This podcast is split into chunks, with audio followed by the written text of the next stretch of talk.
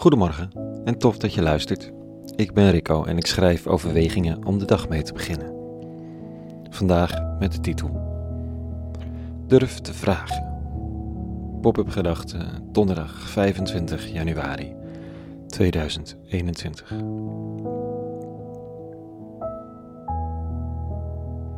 Het was een unieke en slimme hashtag een aantal jaar geleden. Durf te vragen. Ik weet niet welke slimme ondernemer het had bedacht en hoe hij of zij er garen bij dacht te spinnen, maar het was een kleine hype. En dat is fascinerend natuurlijk, want blijkbaar hadden we dat nodig. Een hashtag om onze vraag aan elkaar te rechtvaardigen. Het werd gebruikt op Facebook en Twitter en ging dan over iets wat je nodig had voor je bedrijf. Iets waar je niet uitkwam in het leven. Durf het gewoon te vragen, want mensen willen graag helpen. En in het laatste school de kracht van het concept. Het presenteerde een mensvisie die niet geheel eigen was aan ons menselijk denken. We durven niet zomaar te vragen.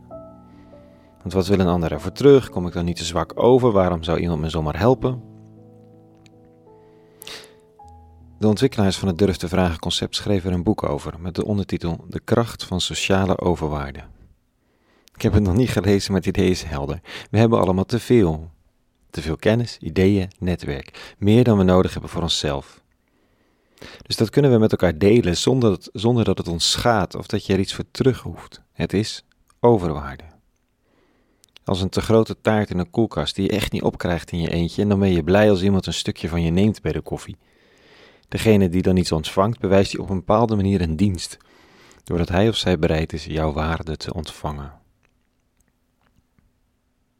Er moest een uitnodiging met hashtag en soms workshops aan te pas komen om ons mensen op het idee te brengen dat je het gewoon kon vragen. Wie het nog steeds niet durfde, kon zich verschuilen achter de hashtag. Zo van, nou ik durf het eigenlijk niet te vragen, maar met deze hashtag doe ik mee aan een landelijke hype en dan is het weer cool. Of in elk geval oké. Vanochtend introduceert Jezus van Nazareth in de tekst een dergelijke hashtag en ik merk dat ik er bijzonder weinig gebruik nog van maak eigenlijk. Dit staat er. In die tijd zei Jezus tot zijn leerlingen: Vraag en u zal gegeven worden. Zoek en u zult vinden. Klopt. En er zal worden opengedaan. Want al wie vraagt, verkrijgt. Wie zoekt, vindt. En voor wie klopt, doet men open. Het staat er vrij duidelijk. Jezus die volgt het op met: Als wij aan elkaar al goede dingen geven, terwijl we lang niet altijd elkaar goed gezind zijn, hoeveel te meer zal de eeuwige dan ook niet het goede aan ons geven als we erom vragen?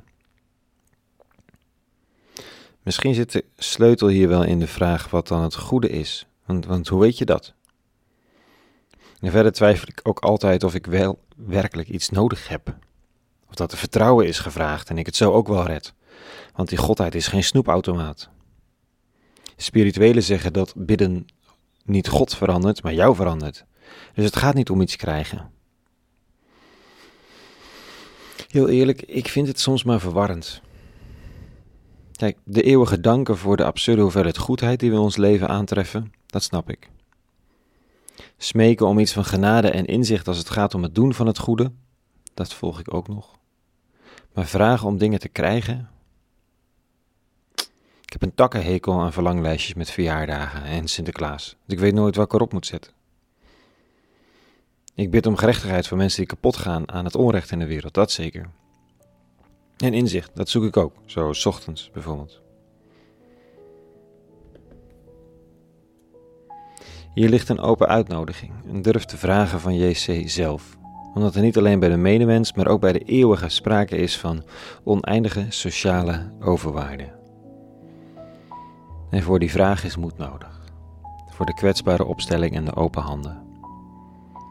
Dat is misschien wel het meest inzichtgevende aspect van de hashtag durf te vragen. Het vereist moed. En dat heb je niet altijd. Misschien soms weer eens wat moed verzamelen. Tot zover vanochtend. Een hele goede donderdag gewenst.